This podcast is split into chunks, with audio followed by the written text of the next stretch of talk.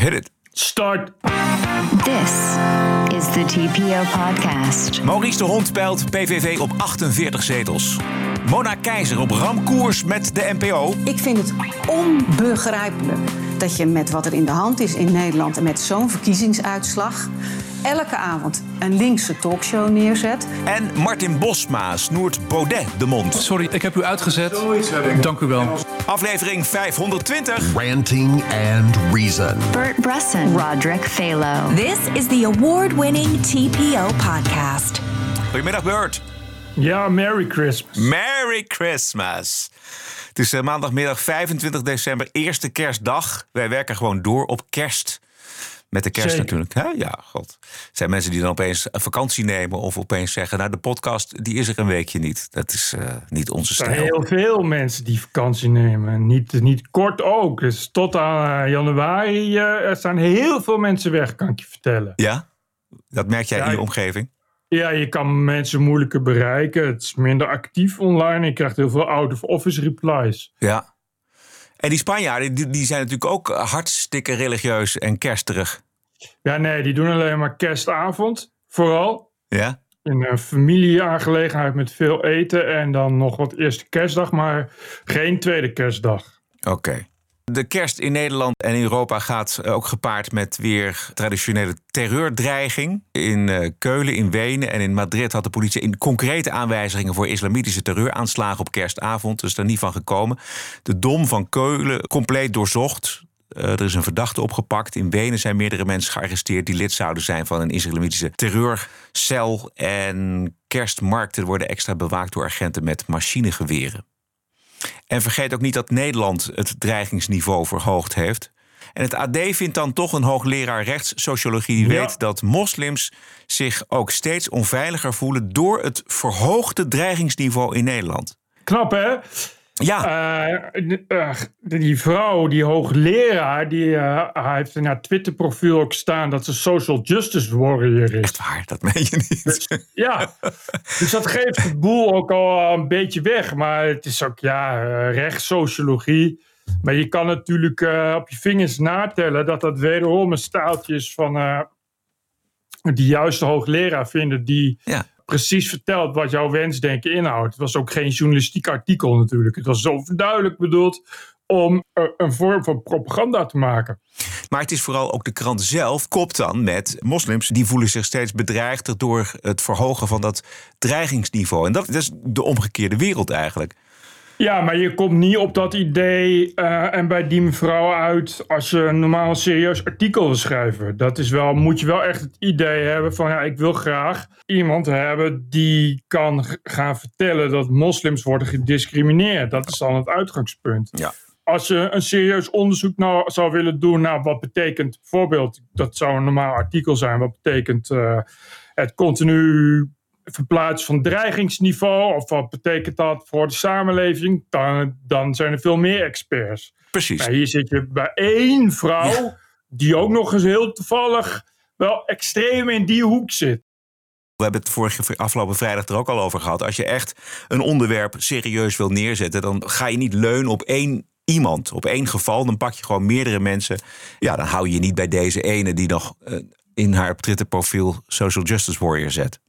Een normale journalist zou dan dat hele verhaal horen en denken van ja, tja, het is dan wel een hoogleraar, maar het is wel een beetje eh, te veel eigen mening en te weinig hoogleraar.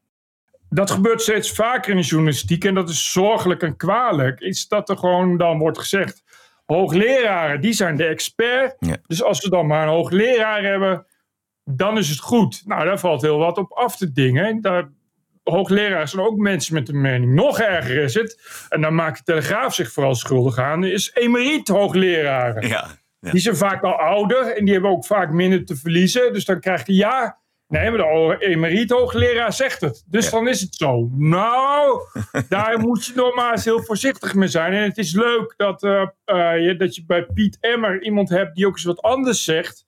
En dat ook kan onderbouwen. Maar je kan dat niet continu doen. Daar moet je heel erg mee oppassen. Zo'n bekende Nobelprijswinnaar, die overigens geen klimaatwetenschapper was. Maar die is dan eh, 136. En die is dan Nobelprijswinnaar. En die doet de meest klimaatontkennende lulkoek verkondigen. En dan krijg je media die dan zeggen: ja, hij is Nobelprijswinnaar, dus hij zal het wel weten. Maar ook een Nobelprijswinnaar kan onzin verkondigen. Ja, exact. En dat is bij hoogleraren ook zeker bij een vak als rechtssociologie. Dat is zuiver theoretisch. Eh, en als je dan dit soort statement gaat maken over moslims, ik vroeg me ook af. Wie is deze blonde mevrouw zonder hoofddoek die ineens alles te zeggen heeft over moslims? Moet je dat niet aan moslims zelf vragen? Ja. Weet je? En dat- Daar moet je heel erg mee oppassen dan. Exact, ja. En dat zou nog een interessant antwoord opleveren ook. Want nu is het zo dat dus ook in dat Precies. artikel blijkt dat die kerstmarken... als je op een kerstmarkt loopt of in een kerk bent, dan loop je gevaar. En moslims zouden dan weer lijden onder het verhogen van het dreigingsniveau... vanwege de toe- toegenomen kans op aanslagen door moslimextremisten. En dat vind ik dat een interessante vraag in ieder geval. Ik bedoel, je zou zeggen dat die moslims dus ook belang hebben bij het feit... dat die extremisten steeds minder te zeggen krijgen.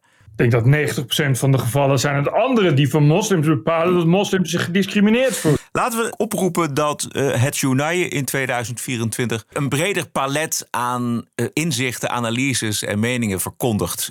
En over hoogleraar en emeritus hoogleraren. Ik ben hoogleraar en ik ben geen dienstnut. Nee, maar er zijn duizenden hoogleraren en die hebben allemaal hun eigen mening en dat vind ik prima. Maar u moet het juiste podium kiezen. Kies het juiste podium! Als ze nou iets geleerd hebben van, corona, van de coronacrisis, is het wel dat. Dat eh, hoogopgeleide, Ja. slimme mensen volkomen onzin kunnen uitkramen. En dat je daar dus niet zomaar blind op kan, kan sturen. Nee, laten we afspreken minimaal twee hoogleraren per onderwerp. Minimaal.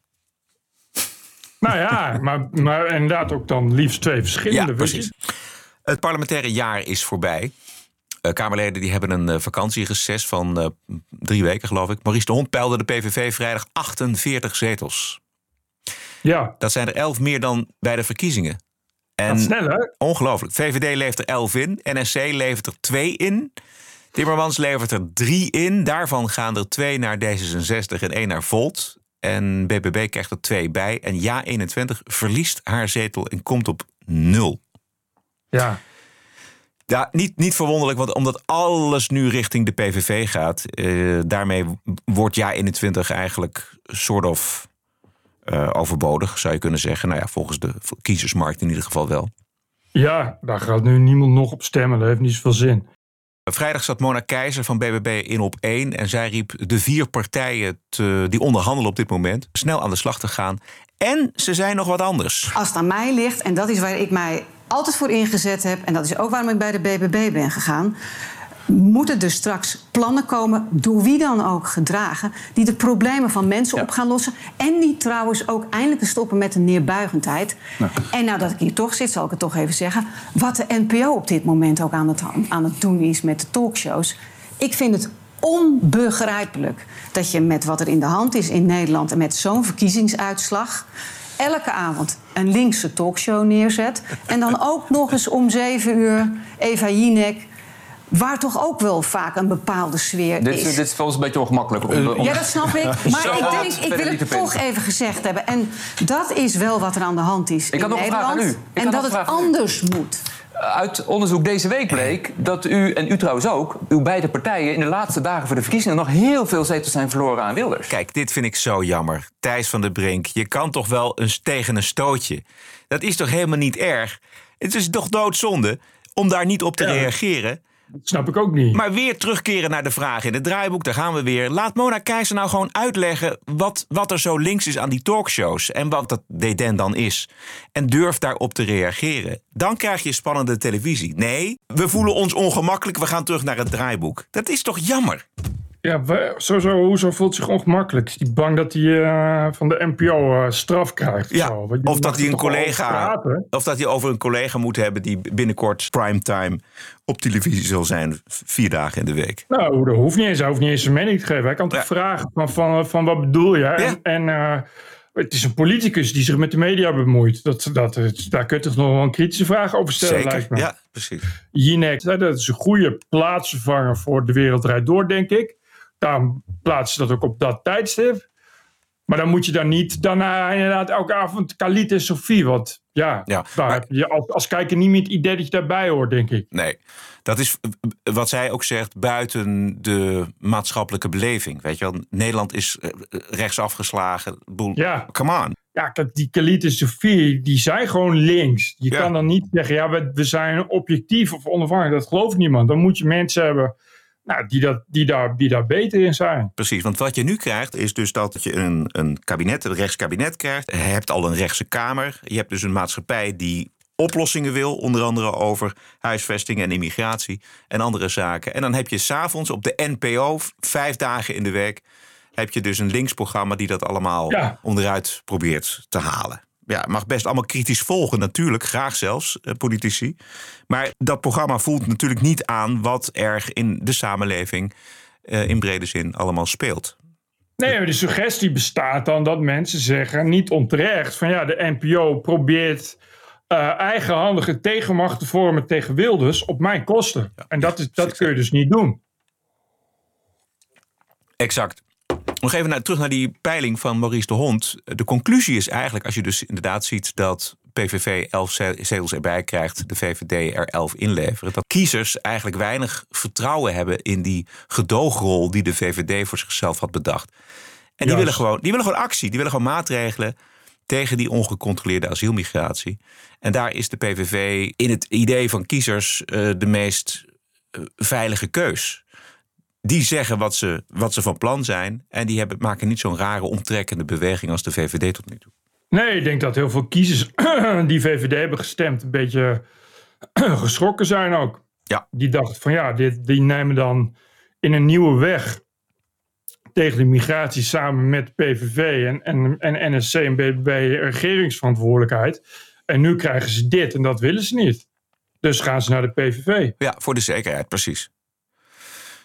Demissionair minister van Financiën Sigrid Kaag is de belangrijkste kandidaat voor eh, VN-coördinator humanitaire wederopbouw van Gaza. Zij wordt verantwoordelijk, als het allemaal doorgaat, voor het faciliteren, coördineren en controleren van alle hulp voor de bevolking van Gaza. Dat, dat, dat die hulp zijn civiele bestemming bereikt. Nou, dat wat- juist de afgelopen jaren ernstig mis is gegaan, omdat Hamas Ja, in. Gaza over de verdeling van die hulp ging. En nog steeds gaat volgens mij. Hamas gebruikt een deel van die financiële hulp voor de bouw van de tunnels en de waterleidingen als raketonderdelen.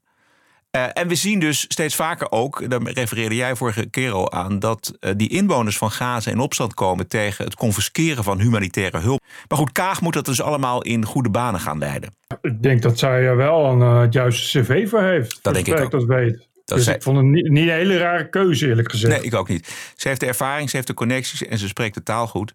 Maar ja, ander punt is natuurlijk dat die, die kabinetsleden... die lijken wel een beetje klaar te zijn met hun demissionaire status. Rutte die wil naar de NAVO. Hoekstra is al weg. Gune Uslu Kaag weg. is ook al vertrokken naar Corendon. En Kaag wil graag weg. Dus volgens mij leeft er ook binnen het oude kabinet de wens... dat dat nieuwe kabinet er maar snel mag komen, zou je zeggen. Nou, dat lijkt me wel, want je zit natuurlijk ook met een kamer waar je niks meer mee kan. Ja, exact. Dus je ziet ook nu eh, eh, ja, nog steeds uitspraken en beslissingen van het kabinet. Dat je denkt van ja, ik snap wel dat dat, dat, dat heel ongemakkelijk voelt. Als je nu als kabinet die beslissing moet nemen. En neem Erik van den Burg.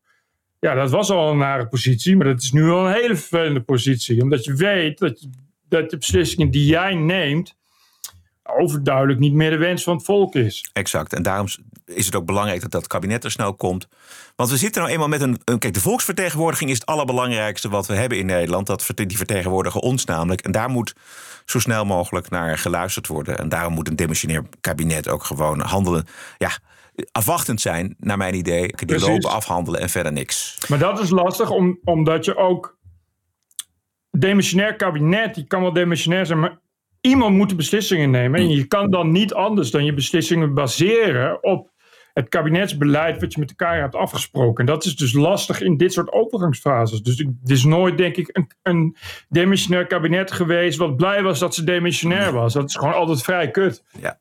De partij van Baudet is geschorst, dat weten we eh, die laatste week. Maar FVD mag wel stemmen over moties en ook een stemverklaring afleggen. Maar ze mogen zelf geen moties indienen. Maar ja, wie houdt Baudet binnen de perken? Nou, Martin Bosma tegenwoordig. Eh, ja, ik wil er iets over zeggen. Want we hebben dus nu een aantal allerlei moties over eh, terreur en opsporingsmiddelen en terreurlijsten en visumverboden en zo. En wij noemen dit eh, CIA-moties. En als de Kamer, en wij zijn natuurlijk geschorst, dus wij konden geen moties indienen. We mochten niet meedoen met het bespreken van hiervan. Maar als de Kamer het serieus zou nemen, uh, vrijheid, democratische rechten, dan hadden we toch op zijn minst hier een motie gehad over het gratie verlenen aan Julian Assange. Ja, over ja maar dat is geen stemverklaring. uitnodigen van Edward Snowden. Als de mensen hier ja. geen puppets waren, geen kniebuigers nee, waren voor de Amerikaanse geheime diensten, maar Nederlands. Sorry, ik heb u, ik heb u uitgezet, gezien, want het is geen stemverklaring. Dit soort flauwe kulmoties allemaal, die alleen ja. maar een politiecontrolestaat dichterbij brengen. Dank u wel. En ons op geen enkele manier veiliger maken. Dank u wel, dank u wel. Ja, dat was het beste, mensen. Uh, voorgangers van mij uh, die hielden dan altijd lange kersttoespraken. Maar ja, ik zit hier te kort om iets te hebben voorbereid. Dus om een lang verhaal kort te maken. ah!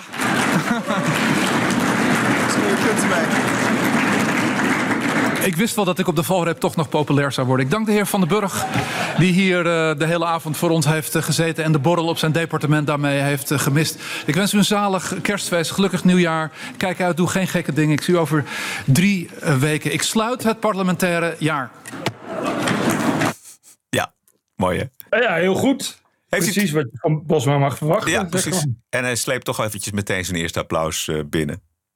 En die Baudet, uh, ja, het begint een beetje te lijken op McCarthy en zo. Wow, man. Die, die ah, ja, Shirinovski, weet je, ja. dat soort lui. Yes. ik denk dat Baudet gewoon eindigt als eenzame alcoholist en zo. Net als McCarthy, gewoon uh, helemaal door iedereen uitgekost. Dat je echt, ja. inderdaad, het enige wat je nog kan doen, is de microfoon uitzetten. Ja. Je, ja, kan er verder niks meer mee. Nee. En hij zoekt ook helemaal niet het gesprek of het debat of het. Hè, niks. Weet je, hij, hij raaskalt een beetje door met zijn CIA-moties. Ja. Dit was echt een raaskallen. Weet je ook. Ja. kan er geen touw meer aan vastknopen. Nee. nee. Daar kun je nee. ook niks mee. Bert Brussen, Roderick Balo.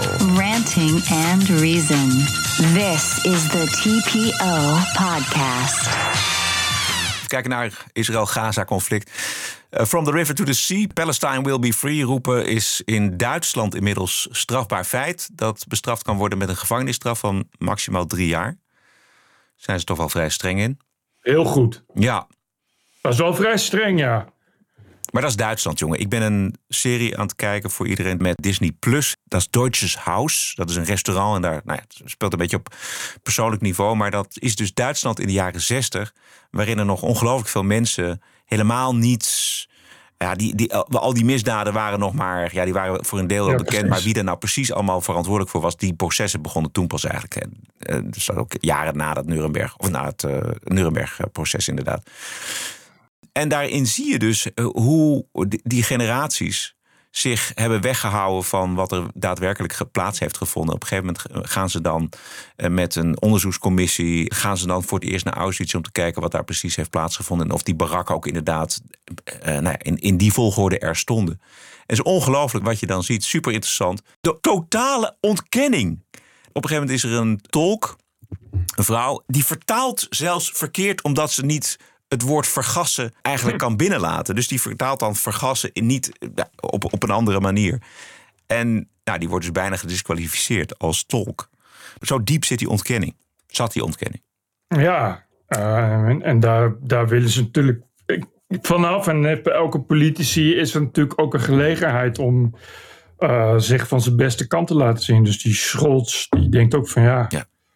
In dit geval gaan we daar dan maar eens je kan niet weer uh, uh, beschuldigd worden van, van, uh, van groot antisemitisme als Duitsland, zou ik maar zeggen. Nee, nee, dat kun je echt, dat kun je sowieso niet permitteren, maar dat kun je zeker geen tweede keer permitteren als Duitsland. Nee.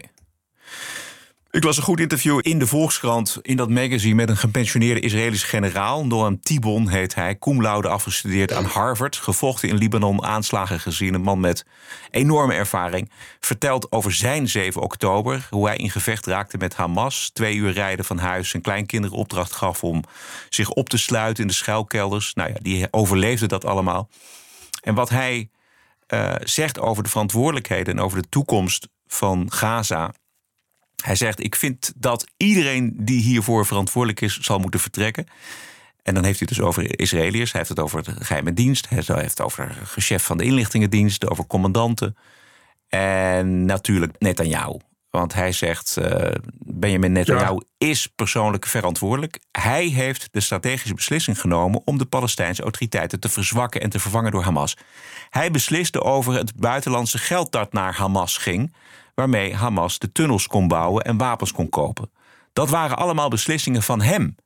Ik wist niet dat, dat Netanyahu ging over welk geld er naar Gaza ging. Volgens mij eh, zit het zo dat Netanyahu en ook voor de regering Netanyahu ook veel heeft bijgedragen aan het met rust laten van Hamas. En met gedachte dat het ook wel iets beter ging met Hamas, zodat trekkingen met de andere Arabische landen wat beter konden worden. Uh, en, en daar is ja, ja. Netanyahu en zijn regering verantwoordelijk voor.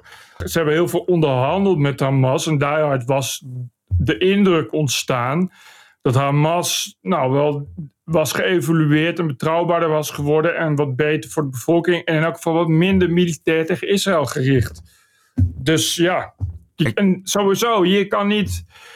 Je, je, eh, Netanyahu was president eindverantwoordelijk voor de verdediging van Israël. Nou, daar heeft hij nogal in gefaald. Daar kun je moeilijk, moeilijk over, over twisten. Je kan wel allerlei generaals en kolonels de schuld geven. Die hebben ook schuld. Maar er is maar één, één eindverantwoordelijk en dat is Netanyahu. Dus die kan niet anders dan, dan, dan aftreden bijna. Ja, een verschrikkelijke man uh, noemt deze ex-generaal uh, de premier van Israël op dit moment. Over de toekomst zegt hij: Ik geloof in vrede, maar met zulke mensen, dan heeft hij het over Hamas, kun je geen vrede sluiten. Gaza-stad zal totaal verwoest worden en honderdduizenden arme mensen zullen voor de rest van hun leven vluchteling zijn. Palestijnen, ja. Maar we hebben geen andere keus. We wonen in een lastige regio en als we zwakte tonen, zullen we problemen krijgen met Hezbollah. We moeten hard zijn. Ja, dat is echt een typische Israëlische opstelling. Ja, ja die, waar wij ons heel weinig bij kunnen voorstellen, omdat wij helemaal niet in zo'n positie leven. Nee, dat vind ik ook de mensen die dan, uh, zei ik over staakt het vuren, denk ik, ja, je kan je niet echt voorstellen hoe, hoe dat is. Om voor te komen uit familie die al vervolgd is in de holocaust en dan een eigen thuis te willen hebben en eigenlijk vanaf de stichting van je eigen thuis altijd op de rand van vernietiging te staan. Dat hebben wij niet. Nee. We hebben altijd alleen maar vrede en, en voorspoed gekend. Het is precies die dreiging met vernietiging die er altijd is geweest bij Israël. Weet je, van alle kanten. Ik bedoel, er is vrede met Jordanië gesloten, er is vrede met Egypte gesloten.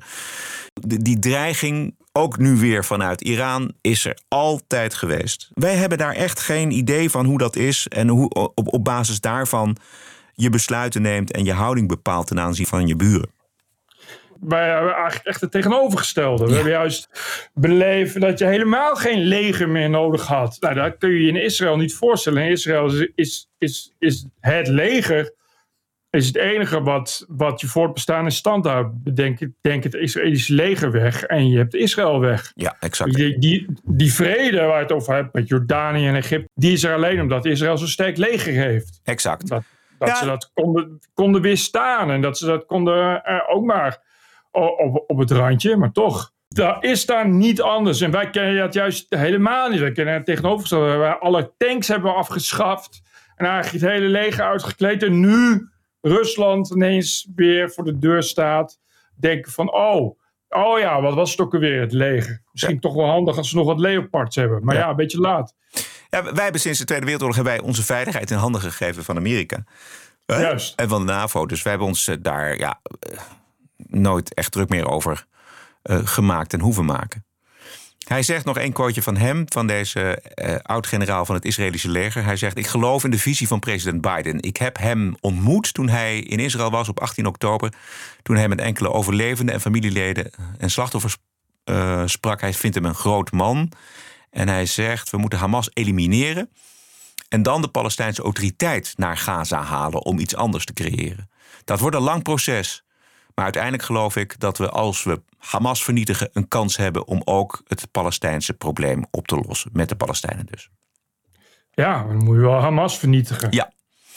Dat gaat wel even duren. Dat gaat nog even duren. Dan gaat, uh, ik las in het zakenblad Forbes dat de leider van Hamas, Khaled Mashal, uh, uh, op een vermogen geschat wordt van 5 miljard dollar. Dat is ook ongelooflijk. Ja, die leeft in wilde en luxe in, in Qatar, denk ik. Ja. Qatar. Maar ja, je moet je voorstellen over die dreiging. Stel je voor dat in Nederland dat we zouden weten dat op het moment dat België een atoombom heeft, dat ze niet zouden aarzelen om die atoombom op ons te geven. Alleen omdat ze ons zo haten. Dat is het geval bij Israël en Iran. Ja. Die, Iran maakt er geen geheim van. Als we een atoombom zouden hebben, dat, Iran is bereid zichzelf uh, ten onder te gaan als ze maar Joden kunnen vernietigen. Stel je voor dat dat over jou gezegd wordt. Waar je ook bent, dat je altijd over je schouder moet kijken, omdat je weet, omdat ik Jood ben, word ik gehaat en ik heb een thuisland. Mijn land waar ik woon, ja, daar kan ik alleen maar, alleen maar bestaan als ik zeker weet dat ik mezelf nog beter kan verdedigen en omdat ik een nog beter leger heb dan, dan mijn buren je buren. Wij kunnen dat dus niet voorstellen, omdat we er altijd zo netjes in vrede hebben geleefd. Maar ja, alhoewel, in de Tweede Wereldoorlog uh, hebben we gezien hoe dat is. Maar dat dus. Volgens de Wall Street Journal zit de secretaris van de Russische Veiligheidsraad achter de dood van Wagnerbaas Prigozhin. En zijn hele staf, we weten nog wel, het vliegtuigje dat naar beneden stortte. Na de kortstondige muiterij van de Wagnerbaas was eh, deze veiligheidschef vastbesloten af te rekenen met hem, waartegen Poetin naar verluid geen bezwaar had. Zo stond het in de Wall Street Journal. Nou, dat geloof ik graag. Dat geloof ik ook heel graag. Dit is eh, veiligheidsanalist Bob Deen van Klingendaal over de uitputtingsslag. Ah, dus ze zijn eigenlijk nu aan het proberen de ander uit te putten, zodat ze uiteindelijk weer een keer vol in de aanval gaan. Maar ja, dat zegt natuurlijk weinig op de middellange termijn. Dat is de termijn waarop we ons zorgen moeten maken, niet komend jaar. Uh, maar eerder als het conflict in Oekraïne uh, in het voordeel van Rusland uitpakt, dat is het moment dat je je zorgen moet gaan maken over of hij misschien toch plannen heeft eh, richting de NAVO. En een cruciaal moment, en daar durf ik mijn vingers niet aan te branden met een voorspelling, wordt natuurlijk de verkiezing in de Verenigde Staten. Op het moment dat daar president Trump zou terugkomen, is dat voor Oekraïne het moment dat zij denken: oh, als die westerse steun echt wegvalt, misschien moeten we dan een andere strategie gaan volgen en toch proberen te gaan onderhandelen. Maar ik denk dat tot de Amerikaanse presidentsverkiezingen zowel de Russen als de Oekraïners zullen doorgaan op de huidige manier. Ja, het muziekje is van de Telegraaf. Maar dat wordt inderdaad het eh, moment van komend jaar 2024. Ja, ja. Ik las in het uh, eh, FD-interview van Berend Sommer met Francis Fukuyama. Ja. Die destijds het einde van de geschiedenis voorspelde. Maar dat is toch niet zo goed afgelopen. Maar die maakt grote zorgen. Die zegt ook van ja, als Trump weer kozen wordt, dan zou het heel goed kunnen. En hij gelooft dat echt dat gebeurt. Dat Amerika uit de NAVO gaat. En ja, je kan je natuurlijk uh, van alles voorstellen bij wat er met Rusland en, en Europa gebeurt als Amerika zich uit de NAVO terugtrekt. Ja, nou heeft hij het vaker misgehad dus inderdaad. Ja, dat, vond ik het grote voordeel. Dat ik dacht, ja, ja. Uh, gelukkig heeft hij eerder iets voorspeld, wat ook niet helemaal zo bleek te zijn, maar toch, het is een kundig man, zal ik maar zeggen. Ja, exact. Die daar, die daar uh, en dat, maar, maar zelfs los daarvan, zelfs als het niet zo is, zegt het dus iets over ja, het, het, het, langdurige probleem van Rusland. Waar we niet zomaar voorlopig vanaf zijn. Ja, exact. De Britse krant The Sun die had een voormalige CIA-directeur, Jack Devine, eh, geïnterviewd. Ja, heb gelezen. 32 jaar werkzaam geweest voor de CIA. En die zegt dat hij niet verbaasd zou zijn als Poetin binnenkort wordt afgezet. Ja, kan, ik ook. Hij zegt het kan zomaar gebeuren en hij verwacht dan een staatsgreep. Niet dat het volk in opstand komt, dat niet. Geen echte aanwijzingen las ik, maar het meer intuïtie van 32 jaar CIA, zullen we maar zeggen. Maar het, het zou kunnen, niet dat dat iets oplost. Dat zei hij ehm, erbij, ja. ja. Hij zei van ja, want dan, dat betekent niet dat je iets anders krijgt dan Poetin. Alleen iemand anders, maar dat niet een heel, meteen een ander beleid. Nee, het wordt echt een rete spannend jaar. En zeker die Amerikaanse verkiezingen. Man, ja, het lijkt dat Trump uh, is, is uh, ja, hard op weg. Ik geloof dat er uh, veel vrees is dat hij weer, weer gaat winnen. Ik geloof wel dat hij kandidaat wordt voor de Republikeinen. Maar dan nog vraag ik me toch af of inmiddels niet genoeg Republikeinen genoeg van hem hebben. En denken van nou ja, dan, dan toch maar Biden. Ik weet niet of, of hij nog zo populair is. De, de polls wijzen uit dat het nog wel dat hij in elk geval nog een heel eind mee kan. Ja ik moet er zelf ook niet aan denken, moet ik zeggen. Ik, ik vond het allemaal reuze spannend. En ik denk dat uh, toen in 2016, toen was het allemaal eh, behoorlijk verfrissend. Maar vooral met hoe de wereld veranderd is. Ja, lijkt me dan de wereld toch niet veiliger worden met uh, iemand als Trump in het Witte Nee, daar, uit de NAVO weet ik allemaal niet zo. Maar je steun aan Oekraïne zit er dan natuurlijk niet meer in. En dan krijg je dat, dat zegt Fukuyama, dan moet je Oekraïne bij de NAVO laten. Maar dat betekent dat je als NAVO direct in oorlog bent met, uh, met Rusland. Ja. Dan, dan is oorlog, dan wordt dan op, uiteindelijk onvermijdelijk. Omdat als Amerika uit de NAVO gaat, is oorlog ook vrijwel onvermijdelijk. Dan weet je zeker dat, dat, dat Poetin uh, NAVO-landen gaat bedreigen. Ja, als uh, Poetin um, zegeviert in Oekraïne dan, en, en Trump zou uit de NAVO willen of gaan, dan stelt die NAVO natuurlijk helemaal niks meer voor. Ik kan me geen oorlog in Europa voorstellen van Rusland tegen de NAVO zonder Amerikaanse steun. Want je hebt, dan heb je, je hebt wel gewoon vliegdekschepen van, uh, van de Amerikanen nodig, bijvoorbeeld. Ja. ja Europa heeft, heeft gewoon niet zoveel. Nu al helemaal niet meer. Nee. En dat is het probleem met, met Trump, die uh, daar niet duidelijk over is. Die laat het allemaal een beetje bungelen. Die heeft dan, vindt het dan allemaal niet zo belangrijk, die NAVO. Begrijp ik. Nou ja, kijk, de, de koers van Trump en van, van de rechtse republikeinen is gewoon weer terug naar, naar zeer isolationistische politiek. Ja. Ja, je zou bijna zeggen dat dat is natuurlijk een houding van, van vroeger. Daar is van geleerd. En die Amerikanen moeten toch ook wel weten dat de wereld kleiner geworden is. En dat als Europa valt, dat het natuurlijk ook een bedreiging wordt voor de Verenigde Staten. Dat kan niet anders. Ja, maar ja, dat dit is niet per se de, de gedachte van, van rechtse republikeinen. Het zo. Dat is wel heel rechts, hè, rechtse republikeinen in Amerika. Ja. Nou, wordt een spannend jaar. Juist. En als je tijdens deze kerst dan toch iets voor de gezamenlijkheid wilt doen, voor jezelf en voor ons, dan kun je je melden voor. De TPO-podcast op dinsdag zijn we er ook op vrijdag. Langer, uitgebreider en met leuke extra's, zoals de legendarische Wookweek. This cancel culture is gonna end, end, end. Dat is nou een goed begin van je weekend. Alle vrijdagshows erbij voor nog geen 4 euro per maand. En je ondersteunt ons. Reclamevrij en 100% onafhankelijke opheldering over het nieuws en de nieuwsmedia. Keep the show running. Word vrijdag abonnee en ga naar tpopodcast.nl. Thank you. Elke dinsdag, elke vrijdag online via je favoriete kanalen. Abonneren kan dus via tpopodcast.nl. Alvast heel veel dank. Stay cool! En tot vrijdag!